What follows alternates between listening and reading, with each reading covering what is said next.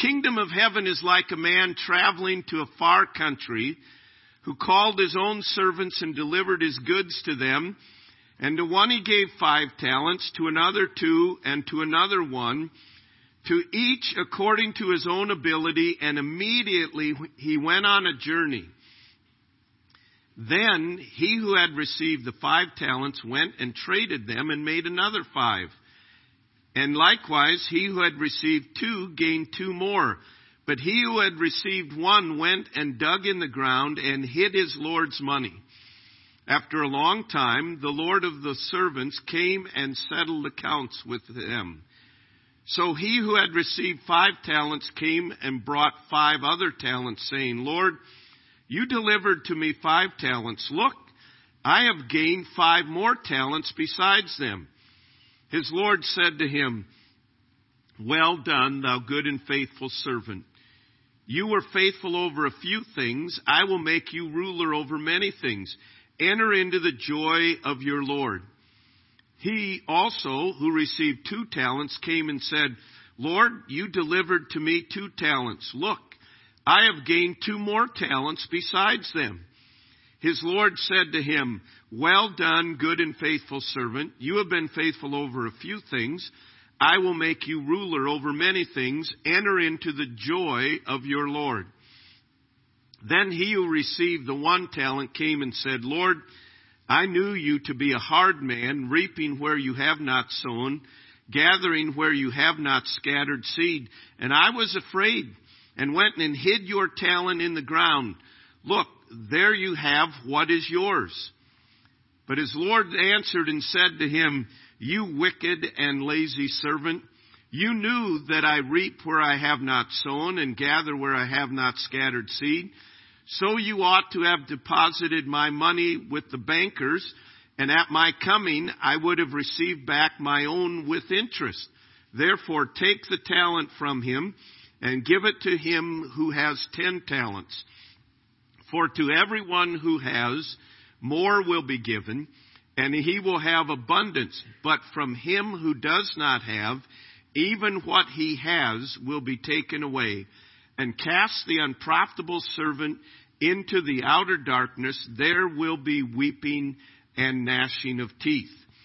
Jesus teaches a principle here in this parable, a number of principles that he lays down and he reminds us of our responsibility. Last week we talked about the fact that we are servants of God, but not just servants of God. We're not hired by Him.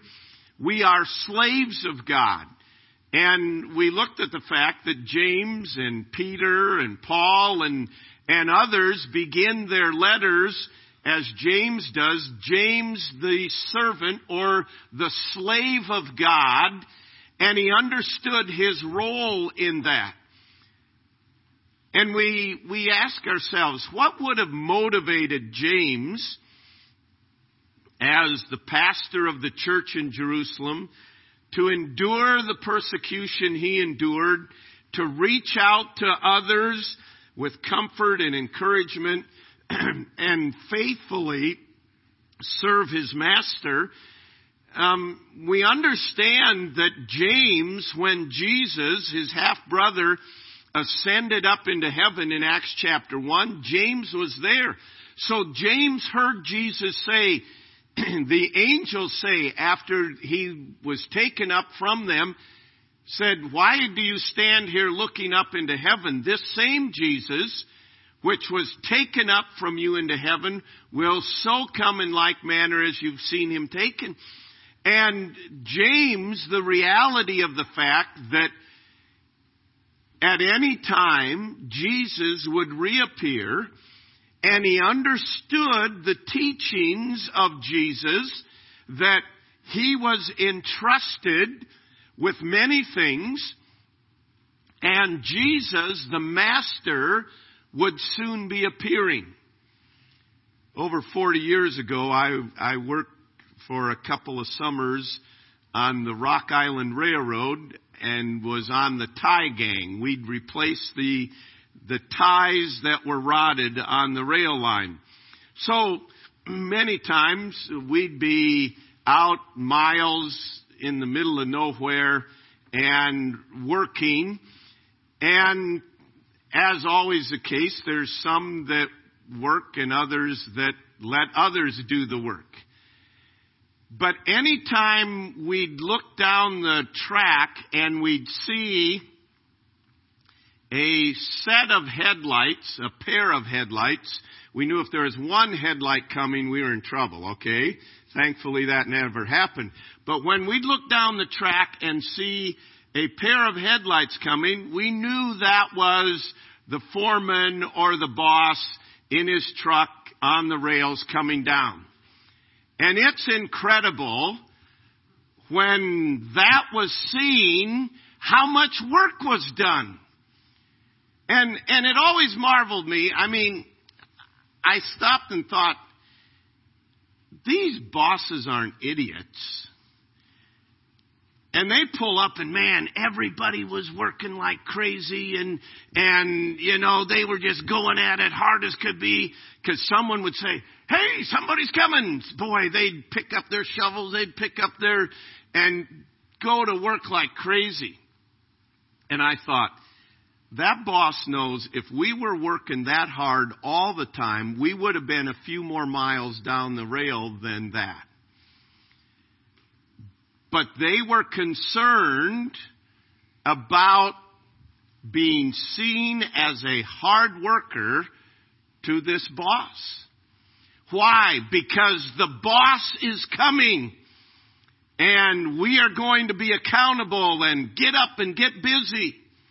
Well, in this account that we are given in Matthew 25, there are many principles that remind us that the boss is coming. And he, he teaches us a number of important things that, that I believe James realized this, and that's why James was as faithful as he was. and James understood his responsibility. But we want to look at this parable and glean from it some principles that can help us in our life. Number one, God gives to each individual differently.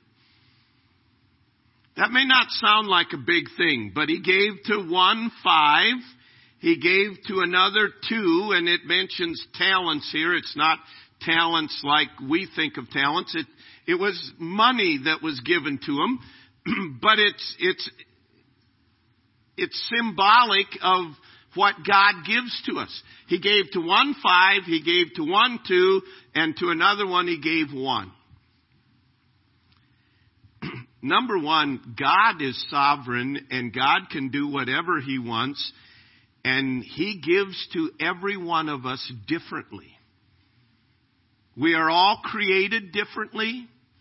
We are all of the same value to God, but He entrusts to different people different things and this doesn't sound like a big thing, but it, it really is.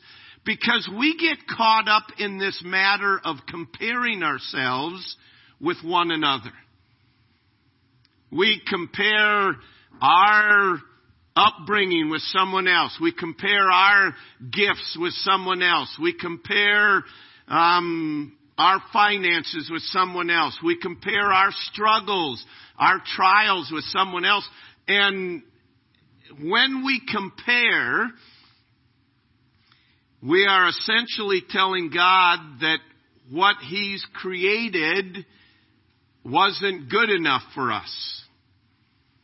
Or we may compare and say, look at, I'm better than them because I have this or that. The one that was given the five did not bother himself with the one that was given two or one and saying, wow, I must be somebody really special to God. Look what he gave me. And this is, this is, this is very, very important for us to, to, I see this in human nature. We end up comparing ourselves often with one another. Can we let God be God and accept what He has given to us and quit comparing ourselves to others? You know, I think of it, God's given you a row to hoe. Get your nose in your row and start hoeing. It doesn't matter what the other person's row looks like. Well, they got this. I got kale growing in my row. They got green beans.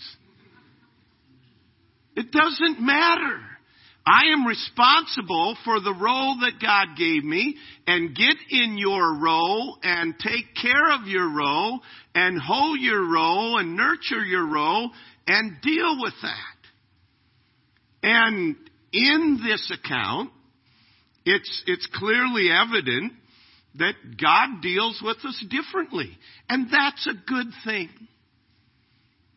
Now, I'll just add this. That tells me God isn't a socialist, okay? Enough said right there. God deals with us differently. And we are given great freedom. Did you notice? He, he gave to them the five and two and one, and he didn't tell them what to do with it. He didn't tell them, it says the, the ones that got five and two went and traded, went and invested, or it doesn't go into detail. They had full control over what they did with what God gave them. They had great, great liberty and great freedom. The one with the one went and buried it, and we'll talk about that more in just a little bit. You have the privilege to do what you want with what God has given you. Honestly, God, God didn't give many restrictions. We are free to make whatever decisions, but we are not free to choose the consequences that come by our decisions. With freedom comes great responsibility. With freedom comes the, the great, great privilege of, of um, choosing, but then the responsibilities. We, we still laugh in our family. Um, when Isaac our firstborn got his first car and started learning the responsibilities of having a car and just they're a money pit. They suck money out of you, you know. They're a necessary evil. As only a firstborn can do, when I forget whether it was Kara or Caleb were the next that were buying a car, Isaac said to them, you just wait. When you get a car, you gotta change the oil, you got tires, batteries, this is, and and then all it's cracked up to be, you know. So every time somebody gets a car, oh wait, when you get a car, there's great liberty. Oh, I get to buy a car. Oh, you mean I gotta change the oil? Oh, the battery's dead. Oh, this, all that. With freedom comes a lot of responsibility and the responsibilities five talents that he's responsible for. He had the, he had the ability to do whatever he wanted with it. And God gives us great freedom. But we learn from this account, the master will hold us accountable. Turn to 2 Corinthians chapter 5. 2 Corinthians chapter 5. 2 Corinthians chapter 5.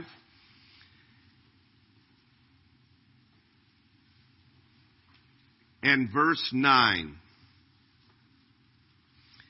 Therefore, we make it our aim, whether present or absent, to be well pleasing to Him, for we must all appear before the judgment seat of Christ, that each one may receive the things done in the body according to what he has done, whether it be good or bad.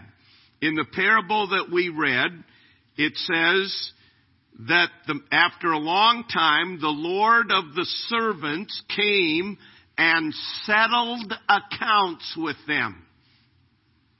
2 Corinthians chapter 5 and verse 10 says, Every believer, that was written to believers, every believer will appear before the bema seat of Christ, and we will give account of the things that we have done in this life. We will give an account. God has given us however many years we live, He's given it to us.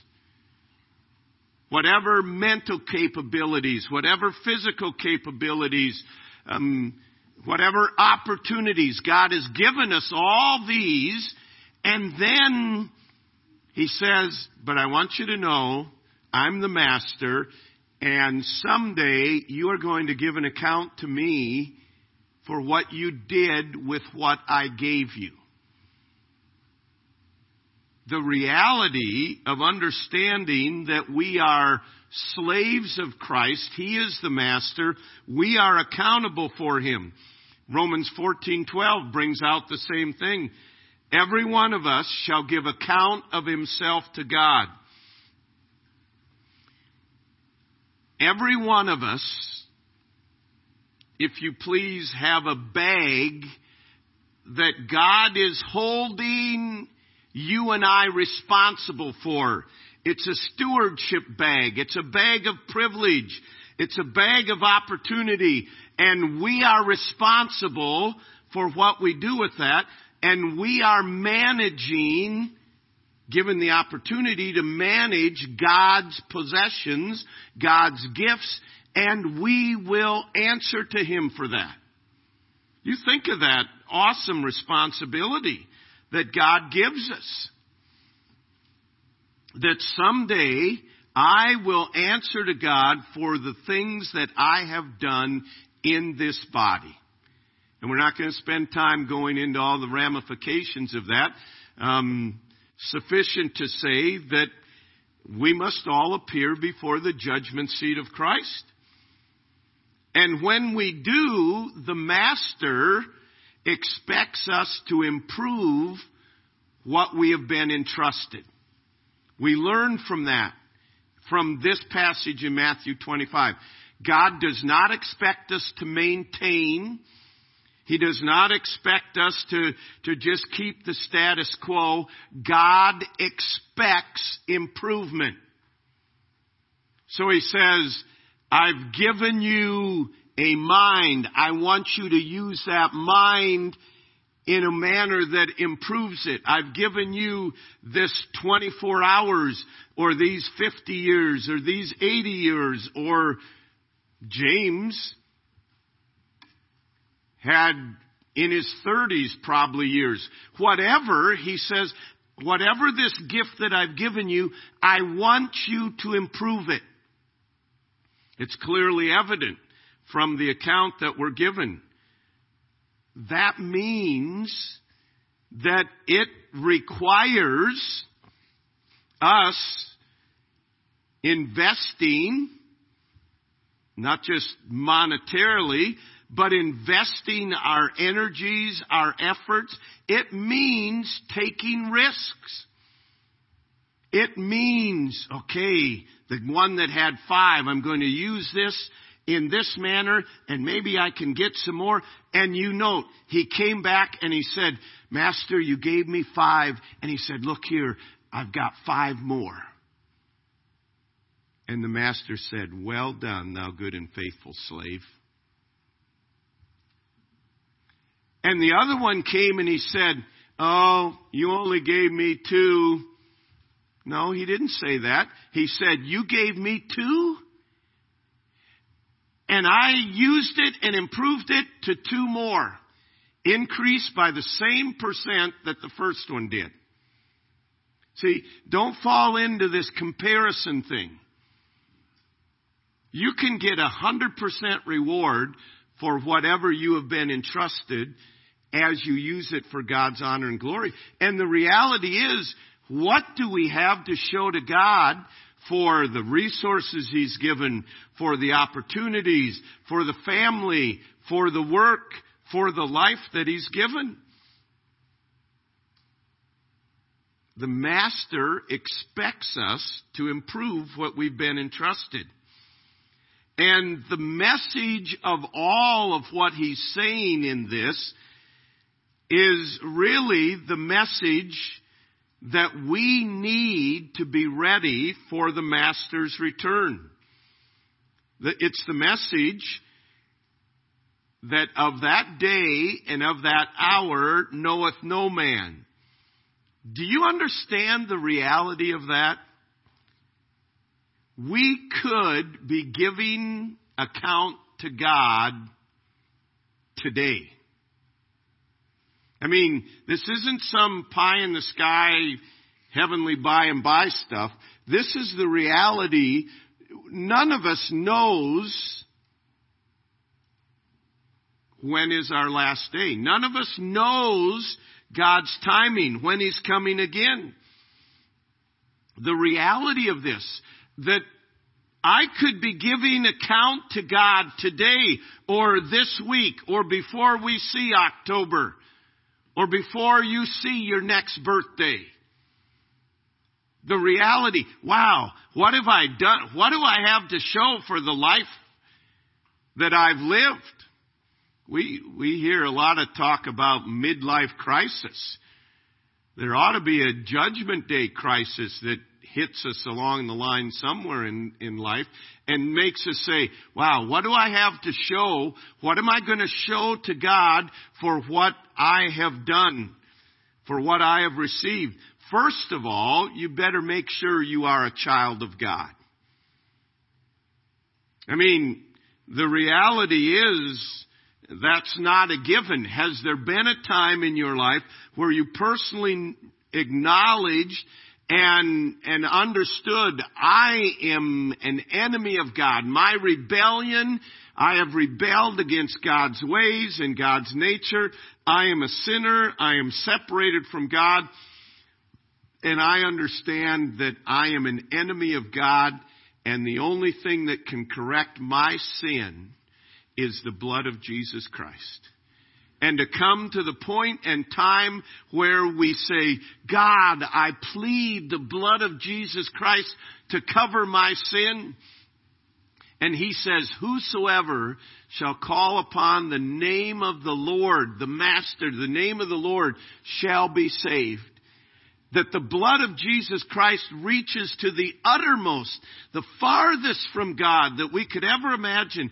He is able to forgive but we first of all need to make sure I definitely am a child of God. There's evidence of it in my life, and we don't have the time to go into evidences that, that we're a Christian other than one, you ought to have a desire for the Word of God. If there's no desire for the Word of God, I would say you're comatose. You're dead. There's no spiritual life there. But with the reality ready for the Master's return, we need to first of all make sure we're a child of God. And secondly, what are you doing with what God has given you? With your mind, with your body, with your soul, with every day. What are you doing with the Bible that God has given you?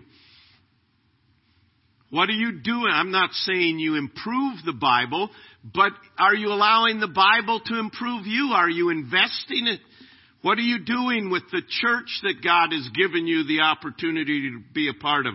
What are you doing with the neighbors, with the workers, with your friends, and those people in your life that aren't your friend? You know, every one of us have people in our lives, and they're put there they're given to us by God. You may not consider them your friends. Some you may consider your enemies. But what are you doing to improve that situation? What are you doing? God, you gave me this person and this is what I did with it. Will he say, well done, thou good and faithful? Or will he say, look at, I gave you this, I gave you this, I gave you this. What did you do? What did you do with what I gave you?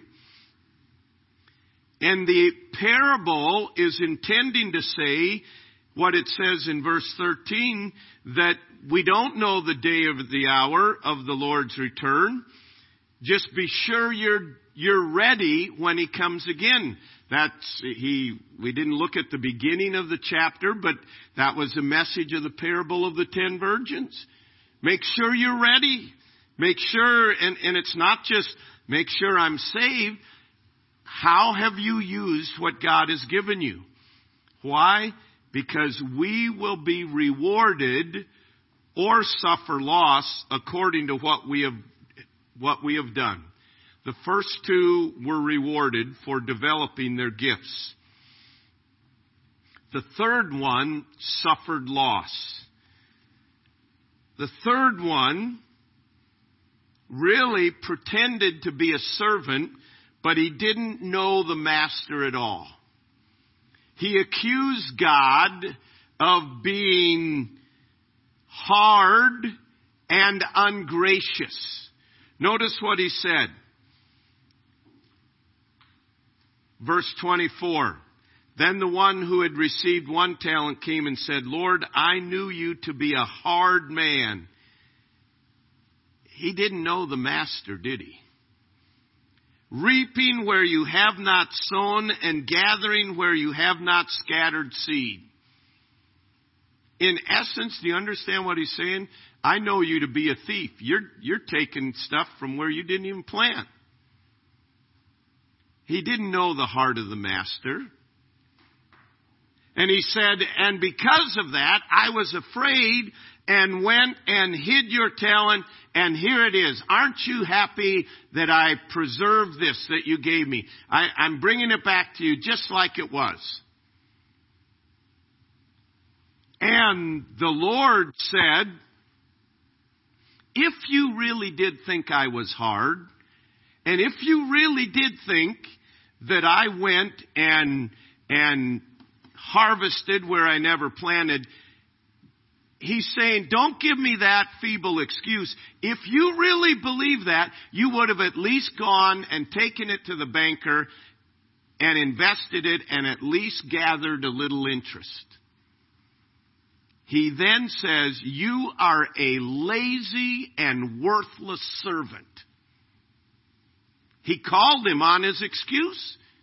Oh, I know you are very tight and you are very hard to please and I didn't want to lose this and I kept this in safekeeping. And he says, you are a liar, you are lazy, you are deceitful.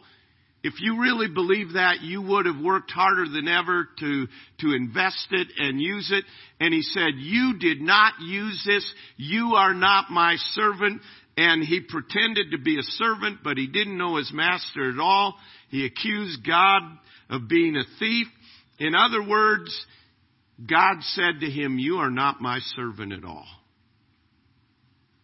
If your problem was that you thought I was hard, thought I take where I don't plant. He said, You don't understand me at all. He said, I gave to you so that, and I gave you the freedom and the liberty to use it in whatever way you wanted, but I expected you to improve it. And now I have come and the first two received rewards, the third one suffered loss.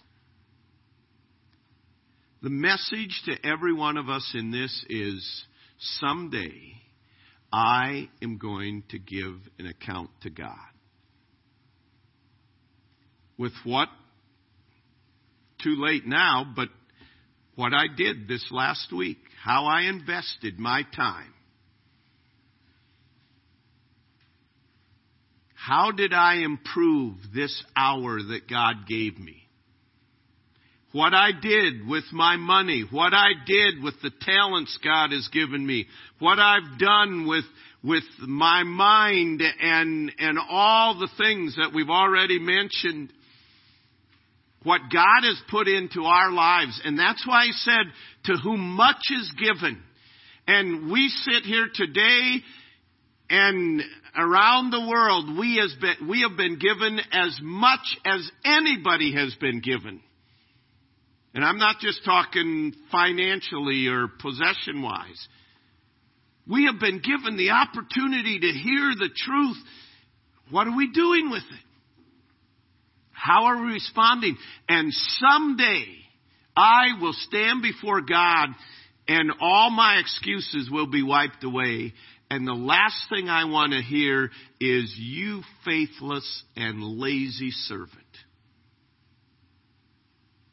What we desire to hear is, well done, thou good and faithful. Don't, don't whine about, well, I only have this or I don't have that, I don't have this. Just get in what God has given you, in the place God has put you, and use it for His glory. God, thank you that you have given me this opportunity. Thank you that you have given me today. Help me today to honor you in everything I say, in everything I do. None of us are guaranteed tomorrow. The reality is, we aren't guaranteed that just because our heart may stop. The second reality is the Lord may come. But we do know this. Jesus is coming again, and I someday am going to give an account of myself to Him. It's not just God gave you all these things, go enjoy it, have fun, talk to you later. No. Go invest it, improve it. I give you great freedom, but I want you to know I will hold you accountable and I will reward you or you may suffer loss. Heavenly Father, I pray your Spirit would pierce our hearts to the reality that someday we will give an account to you. It's not the boss coming. It's not the CEO calling us into his office. It's you, our creator, our redeemer, our father, our shepherd, our friend, but someday you will be the one to whom we are accountable to. And God, I pray that our priorities would be rearranged. I pray that we would be conscious of what you've given us. And I pray that we would be conscious to improve what you've given us by your grace that we may hear, Well done, thou good and faithful servant, slave of mine. Lord, I pray if there is one here today that is not sure they belong to you, not sure that they are a member of your family, I pray today that your spirit would convict and draw them to you and that today would be the day that they would call upon you for the forgiveness of sin. Lord, I pray for every believer here today. May the reality of the judgment seat of you change our lives, change our priorities. And Lord, May we be content with what you have given us responsibility for in the sense of not comparing with others, but Lord, may we be diligent to faithfully care for and enhance what you have given us that we may truly hear you say, Well done, thou good and faithful. We pray in Jesus' name. Amen. Let's stand together with our heads bowed and eyes closed.